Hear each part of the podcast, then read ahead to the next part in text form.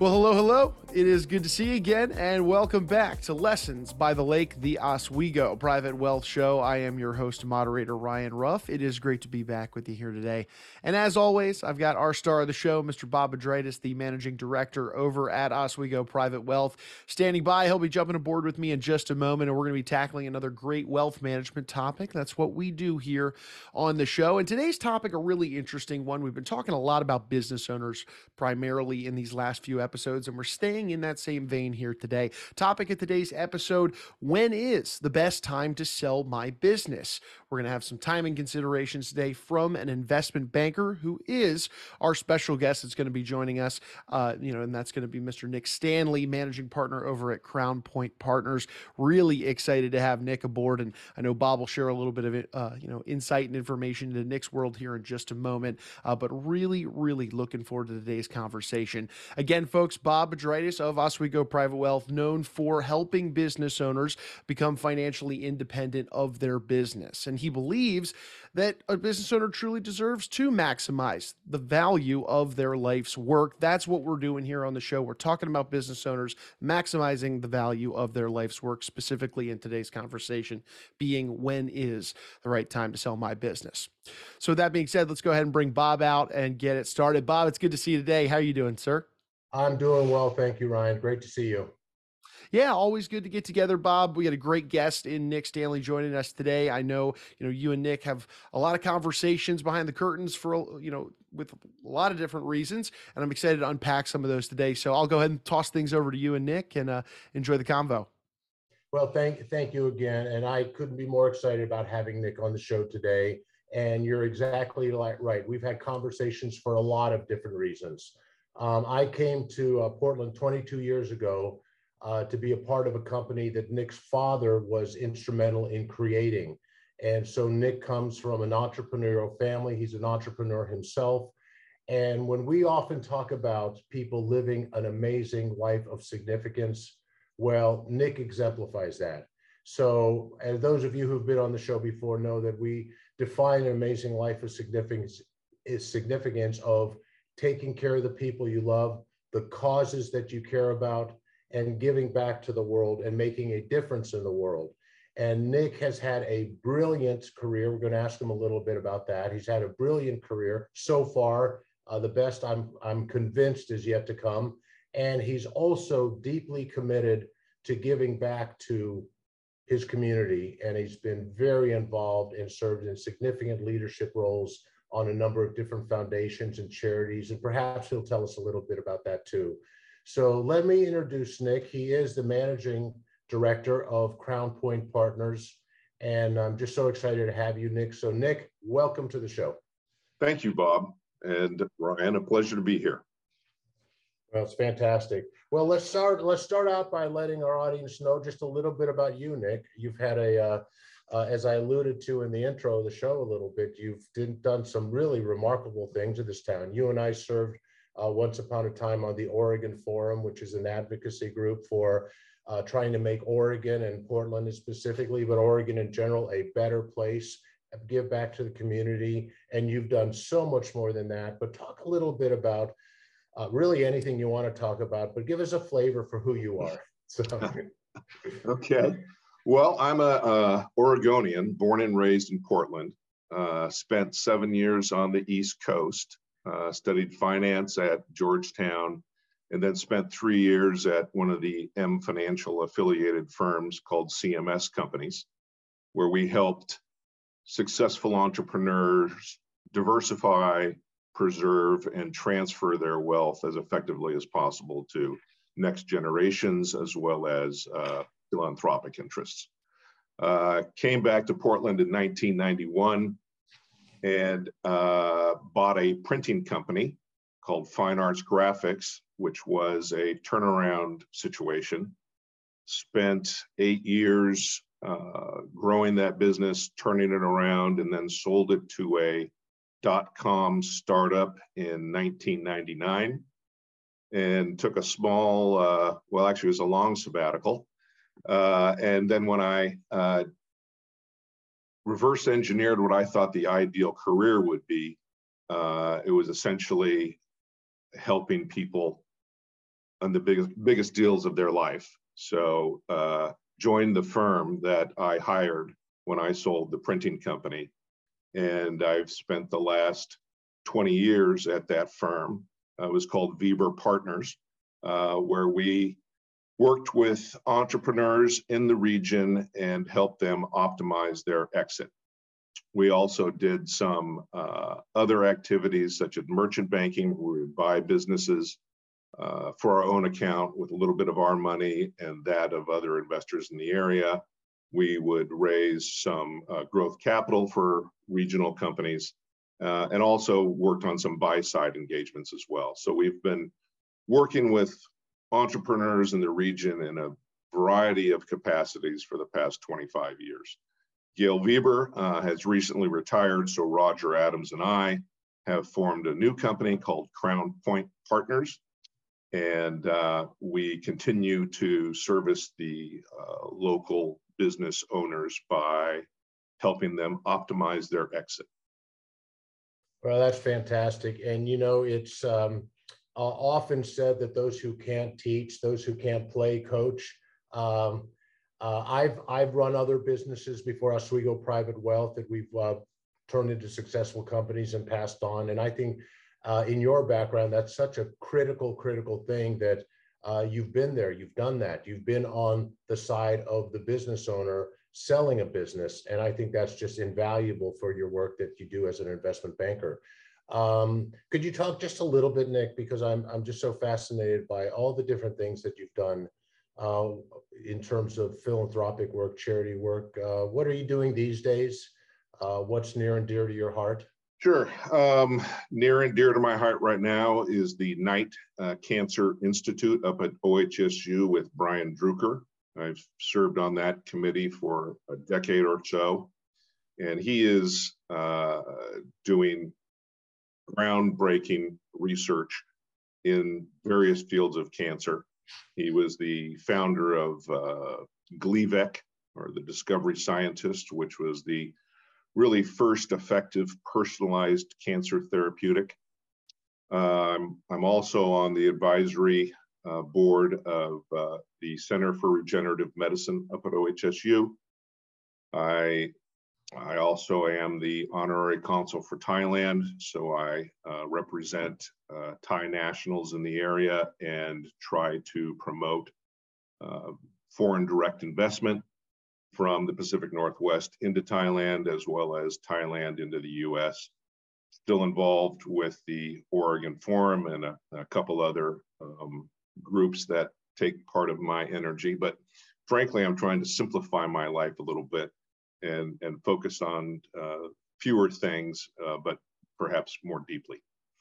Well, and you did mention that you have a beautiful wife and a fantastic family, and uh, you're a real family man. So uh, I don't know how you do it. You must not sleep, um, but you look you look well. And as a cancer survivor, I really appreciate the work that you're doing uh, with the Knight Cancer Center. And as a uh, as uh, not a kid anymore. I appreciate everything you're doing in regenerative medicine as well. So yeah, I'm also I'm also on the board of uh, uh, two other groups: uh, Services for All Generations and uh, St. Anthony Village Enterprises, which are a management company for assisted living and independent living facilities, and three independent living facilities themselves um, that uh, attempt to make the economic model work in the assisted and independent living space, although it is a, a challenge the way it is structured currently.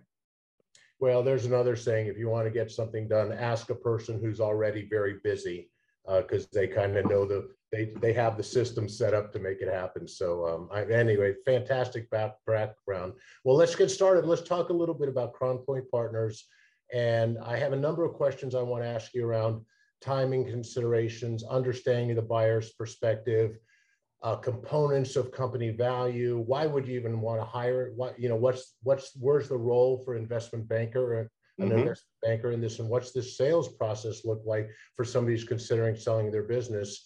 Great. But why don't we start out by talking about sort of where is your niche? Where do you see? Uh, what kind of yeah. clients do you serve? What do you? Uh, who do you try to uh, step up for? Uh, I believe we do have a niche. Our, our primary sort is geographic. So we like to focus on representing business owners in the Pacific Northwest. We think there is value in proximity throughout this process, and that is our primary sort.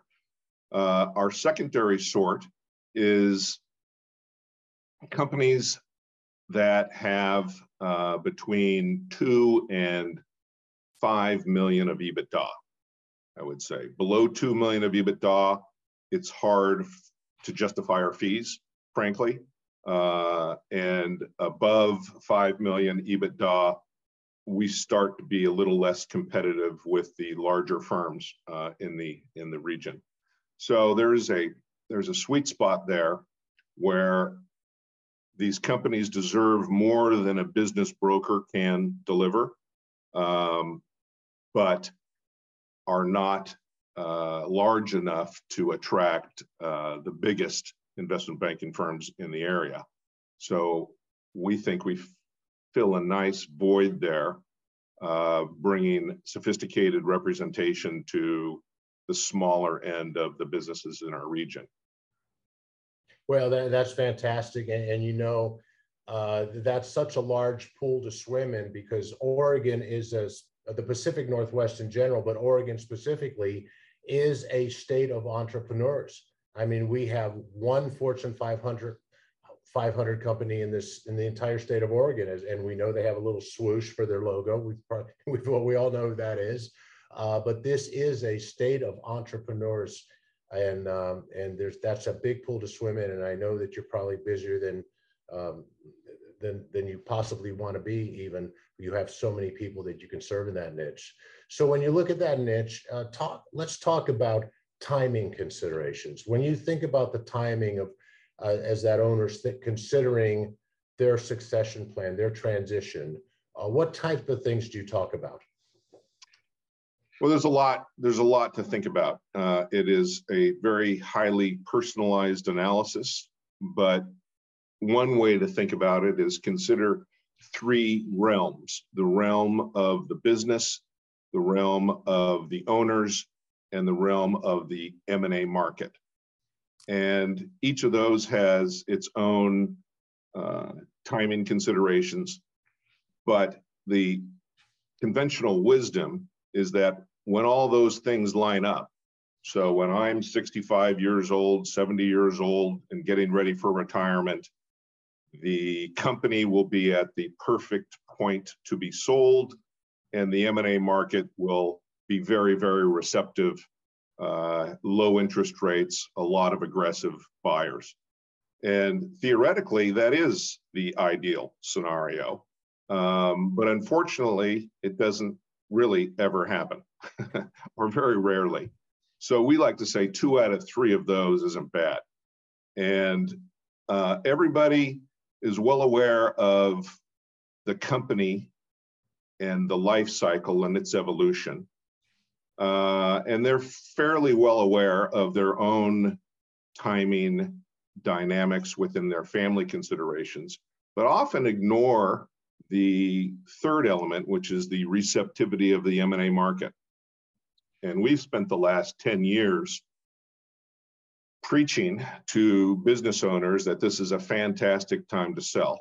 Uh, and it has been because interest rates have been at all-time lows. The, the strongest uh, predictor of the receptivity of the M&A market is interest rates.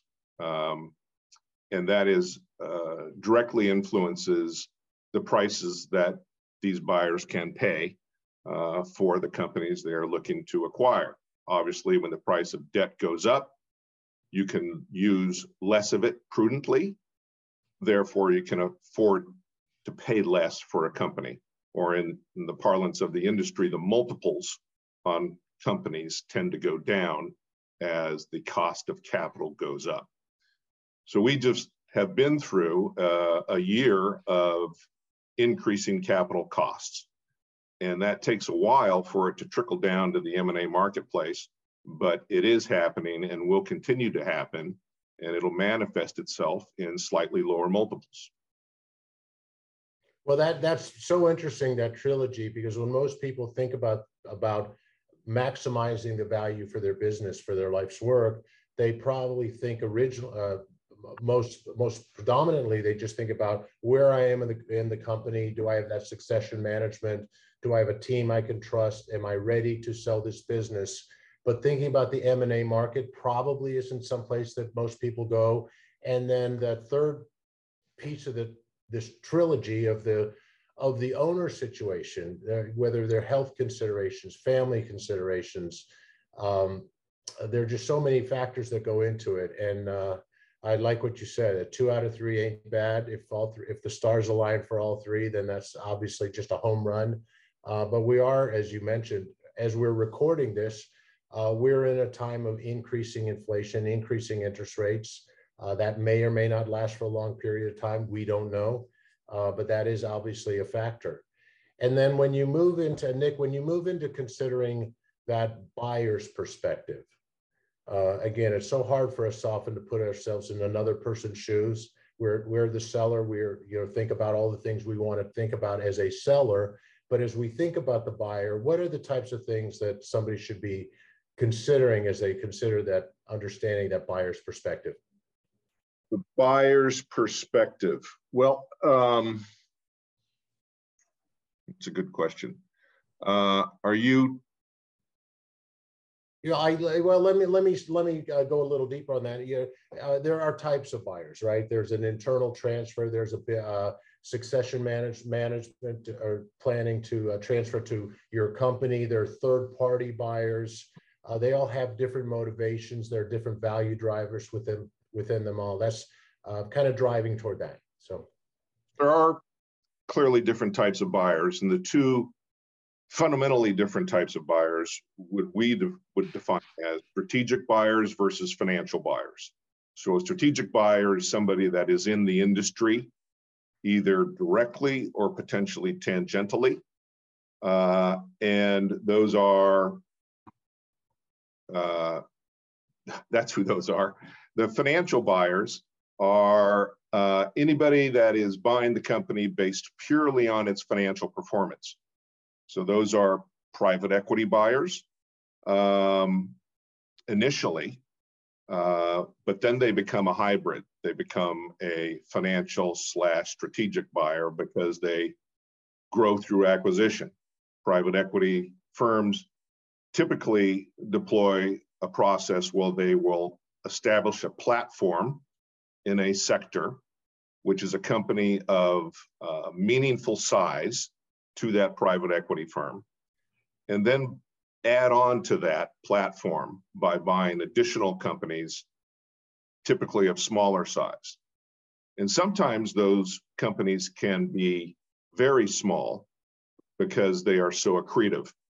Um, and uh, so typically private equity firms that we deal with for the clients we represent are private equity firms that buy companies with uh, two to 10 million of EBITDA uh, as a platform. Once that platform is established, then they will add on to that and they'll add on companies that have as low as 1 million of EBITDA, even though their stated threshold is 2 million because of the, um, the logic and the synergies of adding, adding on. Um, yeah, no, that's a very good point. And, and, and I'm sure you would agree that there's no one is better than the other. It really depends on, again, going back to the timing considerations and the, uh, the owner's needs and the future, of what they see as the best future for the business, and the financial buyer or the strategic buyer, depending on the situation, one may be better than the other in that situation, but there's no blanket one is better than the other, correct? No, that's correct. Not necessarily. Um, it's it's sometimes easier to work with financial buyers because they're professionals and they do it every day. Um, but then again, they're professionals and they do it every day. Uh, so sometimes that uh, is a challenge. Do you, see, um, do, you, do you see, Nick, the occasional dorsal fin coming up out of the back of their pinstripes? absolutely. I mean, our advice to business owners is to hire uh, representation. If it's not us, hire somebody else. Because if this is the first time you've sold a business of significance and you're selling it to somebody that does it every day, uh, you know, the table's not balanced there. There's a lot of sophisticated, very smart people that will overwhelm uh, the typical entrepreneur with um, with data requests and and oftentimes you know they um, they can get taken advantage of uh, it's their job to buy these companies as cheaply as possible and um, the only way to avoid being taken advantage of is to understand the tools, techniques, and strategies they are deploying and, and be able to combat them equally. Yeah, and um, that and that and that is where you and Crown Point Partners come in because you've seen so you've done you've done so many deals and you've seen so many variations of how deals can go south or be successfully completed uh, that you're a real advocate for that business owner and helping them get the deal done at the multiple they want, at the price that they want, and under the terms that they want. Yes, but we don't do it just because uh, we're smart. We do it because uh, we engineer a competitive environment. There is really no other way to optimize the outcome other than engineering a competitive environment. Uh, and that's that's not necessarily the environment that the buyer wants to find himself. Uh, what he'd like to do is what we call the bear hug, and it happens all the time, where they'll come in and seduce the business owner into believing that they're they are the best option for whatever reason, uh, and they tie them up, lock them up for three to six months, where they can't talk to other potential buyers and try to you know negotiate an effective transaction. And i don't know if you've ever tried to negotiate against a single individual but it's really really hard it's uh, almost impossible to push the envelope if there's just one buyer in the group. Um, you need to engineer a competitive environment in order to optimize the outcome. Well, absolutely, and that, and that's a great value. That that bear hug is something that I've seen many many times where it really is a frustrating situation and does not go to the result that the that the seller wants uh, when they when they get in that situation, and it right. it, it lose they lose so much time uh, to go through that, and there's such frustration, and that's a period of their lives that they they'd like to take back if they possibly could um, that competitive engineering a competitive environment certainly is a great, great value. Um, and anything else in understanding a buyer's perspective, Nick, that you would uh, point out to us or? Well, um, every buyer is different. So it's a, it's a customized approach. Um, you need to understand, you know, the other companies that are on their platform and how your specific client can be the you know missing piece of the puzzle um, so oftentimes business owners are afraid to speak about their weaknesses but in reality those weaknesses are opportunities for the right buyer if they've got strengths in the areas that you're you're weak in that is that is a great opportunity because they can add value there. Um, I, I love I love that you're I love that you're saying that because that's so so fundamental to how I view exit planning, succession planning, transferring or selling a business. Is the truth is no exceptions. The truth is always, always, always where you want to go in these in any conversation in any business transactions. And sometimes the seller wants to hold things back, be a little more opaque, and they don't understand that by by putting everything out there, that the they even become more attractive to that buyer because they can see where they can increase revenue because they have synergies there that don't exist in the existing company. And honestly, that so so often that buyers, that seller rather, is just shooting themselves in the foot by not trying to disclose all of the the good, the bad, and the ugly of their company. Absolutely, you can't hide the ball. uh, you can't hide the strengths or the weaknesses, and you wouldn't want to. Uh, first of all, you need to maintain your credibility throughout this process. If it's it's very hard to to build, but very easy to assassinate.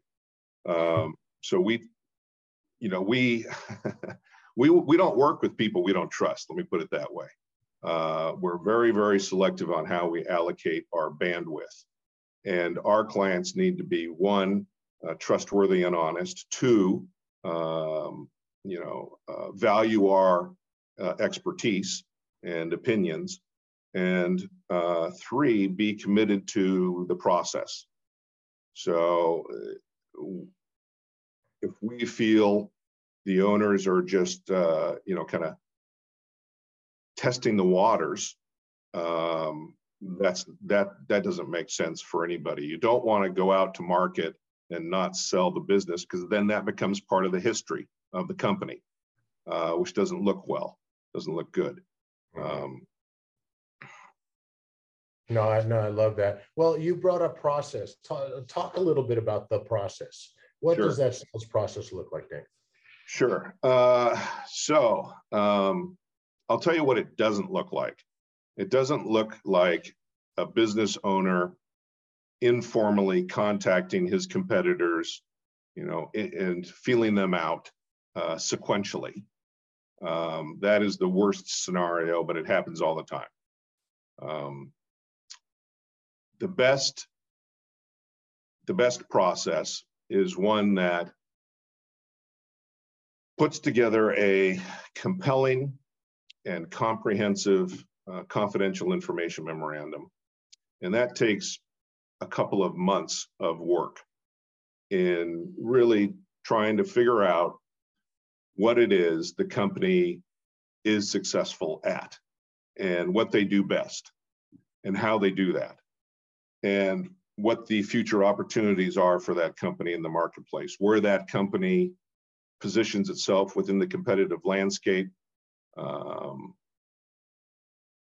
and so we we spend a lot of time understanding in detail uh, the value drivers of that particular business. And then we translate that into uh, a 40 page document that illustrates those value drivers uh, to potential buyers. And then we think really hard and long about who this company would be attractive to as an acquisition.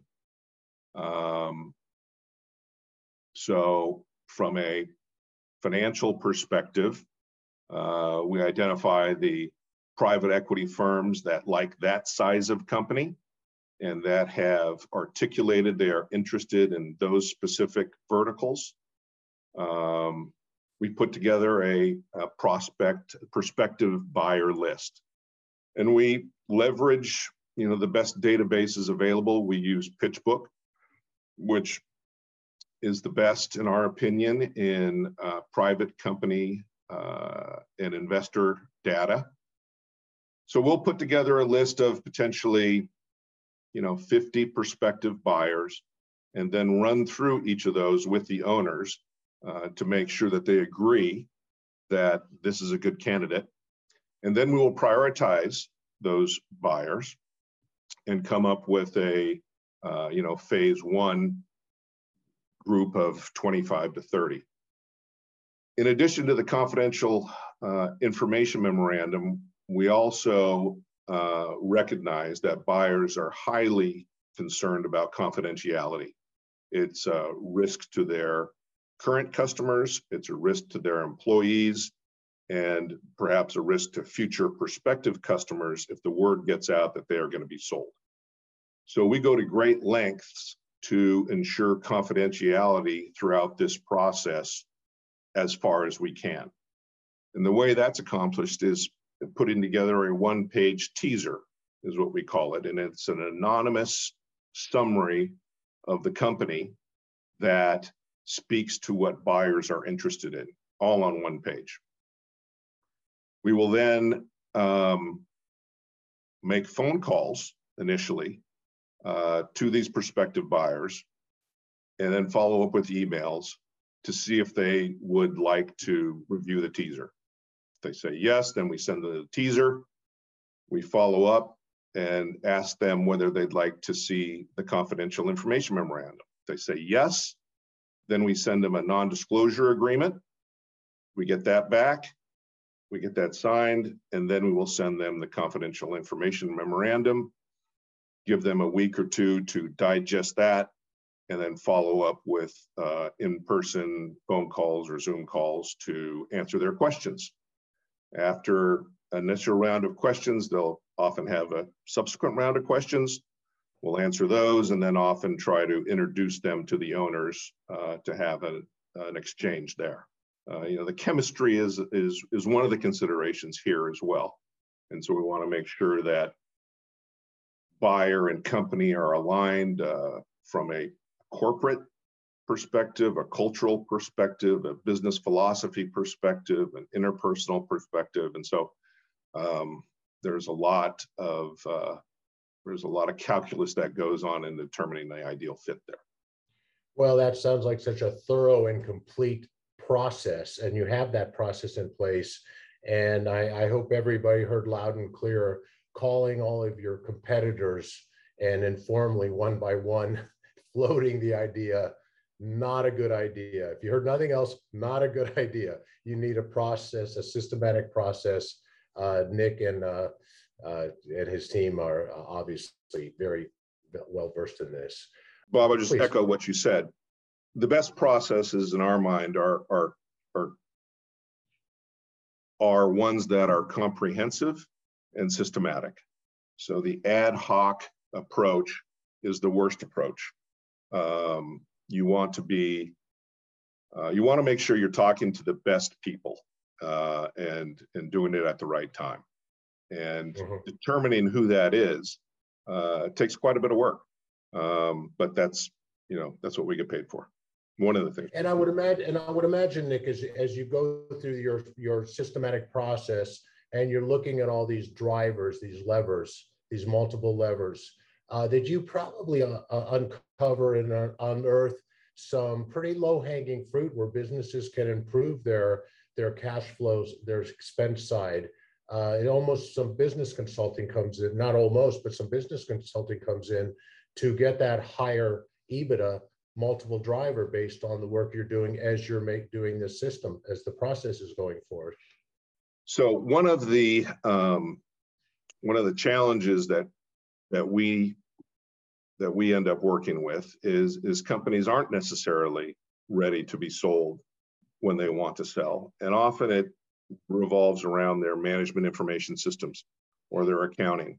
Um, it needs to be accurate. They need to have uh, reliable information. They need to be able to be responsive to questions when buyers ask them.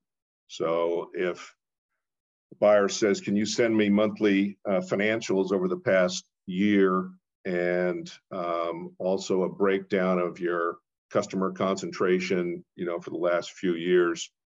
If you can't produce that in a few days, that's going to cause them to believe that your systems are not very sophisticated and maybe they don't trust the numbers as much as they would um, it uh, it's a situation where uh, you you better be ready to go when when you when the gun goes off, and a lot of firms are now utilizing quality of earnings reports.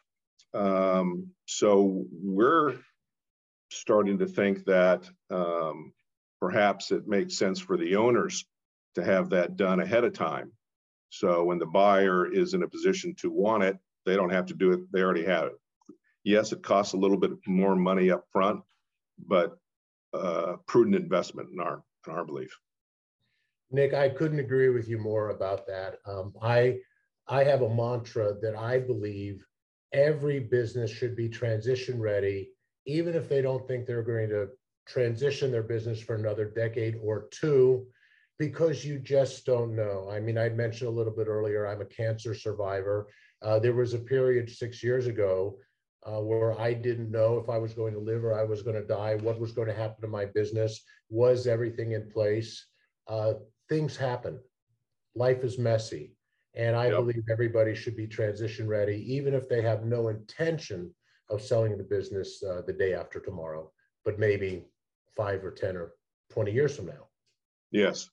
Yes. I mean, there's lots of motivate legitimate motivations to sell. And, um, you know, one is that, uh, you know, your life and family circumstances. Um, so even if the even if the com- company is not necessarily at the optimal stage, and the M&A market isn't necessarily at the optimal stage, if you have things going in your on in your life that um, you know would benefit greatly from the monetization of this asset, um, you know it's it's still a good idea. It's still a good idea, even though it's only one of three. And oftentimes, business owners are unaware of how much risk they're taking by continuing to operate their business. Let's just briefly think about the 65 year old entrepreneur uh, who has 80% of his net worth or more tied up in this operating business. You know, you look at the efficient frontier, he's he's way out there on the risk level and he's probably the return he's getting is probably significantly below the optimal portfolio for that amount of risk. So if you were to sell the business, he could keep the same risk profile that he has now, but dramatically increase his return by just investing in a globally diversified portfolio of stocks and bonds. Or he can dramatically reduce the risk he's taking and maintain the level of return he's getting on his business. Um, so business owners often underestimate the amount of risk of, of, of holding that amount of wealth in one operating business, especially at the age of 65. So, and as we've gone through these COVID years, um, I think a lot of business owners have really considered what you're saying right now is just for the for the asset for the investment for the assets for the business. What is my return in terms of cash flow for the amount of risk that I'm taking? And I so agree with you, Nick, that that's something that uh, a conversation that should be um, should be. Right. And business owners often tend to think about it in a binary fashion: sell 100% of the business or none. And um, that's not the you know the real option set. Uh, taking a half step out, selling a majority or even minority portion of the business to a private equity firm, that we call the second bite of the apple strategy, has worked out very, very well for a lot of our clients. Because when a private equity firm comes in and let's say buys 75% of the business, they bring a combination of capital and talent to that business and grow it at a rate over the next five years that that you would have taken maybe 20 to get to if you were on your own. Uh, and su- subsequently, consequently, that 25% of the business five years down the road is worth much more than the 75% of the business was when you sold. It also allows the business owner to stay involved to a degree, perhaps sit on the board. What's often the case is that the risk profile of the business owner uh, tends to become more conservative as they age, as is appropriate. Uh, but the risk profile of the business needs to be more aggressive in order to compete. So you have this divergent, these divergent risk profiles. Uh, it's it's right for the business owner, but maybe not right for the company. Um, so bringing in additional capital and talent that can take those risks with the business and grow it to a size um, down the road um, often results in the uh, minority interest being worth a lot more than the majority interest on the first sale. So we call that the second bite of the apple. second bite of the apple. I'm learning. I'm I, am i am well learning. I, I'm hearing great terms. I hope our audience is learning about bear hugs, second bite of the apple. There's a lot of great. There's a lot of great stuff here. Hey Nick, I cannot thank you enough for taking your time and imparting your knowledge and your expertise on on uh, process and how we do things. Uh, clearly, if anybody's has asked themselves a question before tuning in, why would I hire an invest, investment banker? What's the value of that? Um, I'm con- confident that they heard they heard the answer to that and why it's prudent to use an investment banker in a what's the most major transaction of their life. So yeah, well, the, the bottom line is uh, they're going to end up with more net of fees than if they didn't.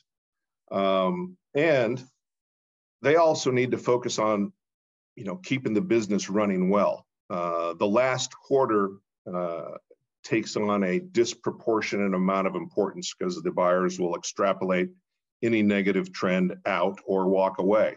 So the business owners really need to focus on the business and um, you know subcontract out the shoe leather work that investment bankers are doing. Uh, and it is a lot of work. I mean we we work with one or two clients a year. Um, and it's a full-time job for my partner and i. So to have an owner try to do it with his you know excess time is a real challenge now the owners will be intimately involved in the process we will need to liberate their best thinking uh, about the business and the competitive landscape.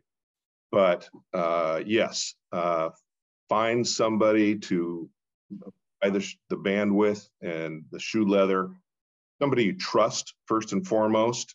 You need to trust them absolutely. Um, and uh, yeah, I think that's yeah, it. Yeah, absolutely. Well, listen, Nick, thank you again. Nick Stanley, Crown Point Partners. So wonderful to have you on the Oswego Private Wealth Show today. Uh, for our audience, we're going to post uh, information on Crown Point and yourself on the on the show notes and everything. But uh, tell us the best way to reach you if somebody's uh, was intrigued by this conversation, would like to have a follow up conversation. Sure. The best way would be go to our website, crownpointpartners.com, and there are uh, tabs that they can they can touch to get in touch with us directly and, and we'll have a phone call or a Zoom call or meet in person. Well, thank you. And thank and Nick, thank you once again. And uh, we often talk about living that amazing life of significance, taking care of the people you love, the causes you care about, and making a difference in the world. And that, my friend, is what you're doing every day. And I am so thankful and appreciative to have you on the show today. Thank you. Well, thank you, Bob, and thank you for what you do because it's clearly needed out there. Appreciate it. So.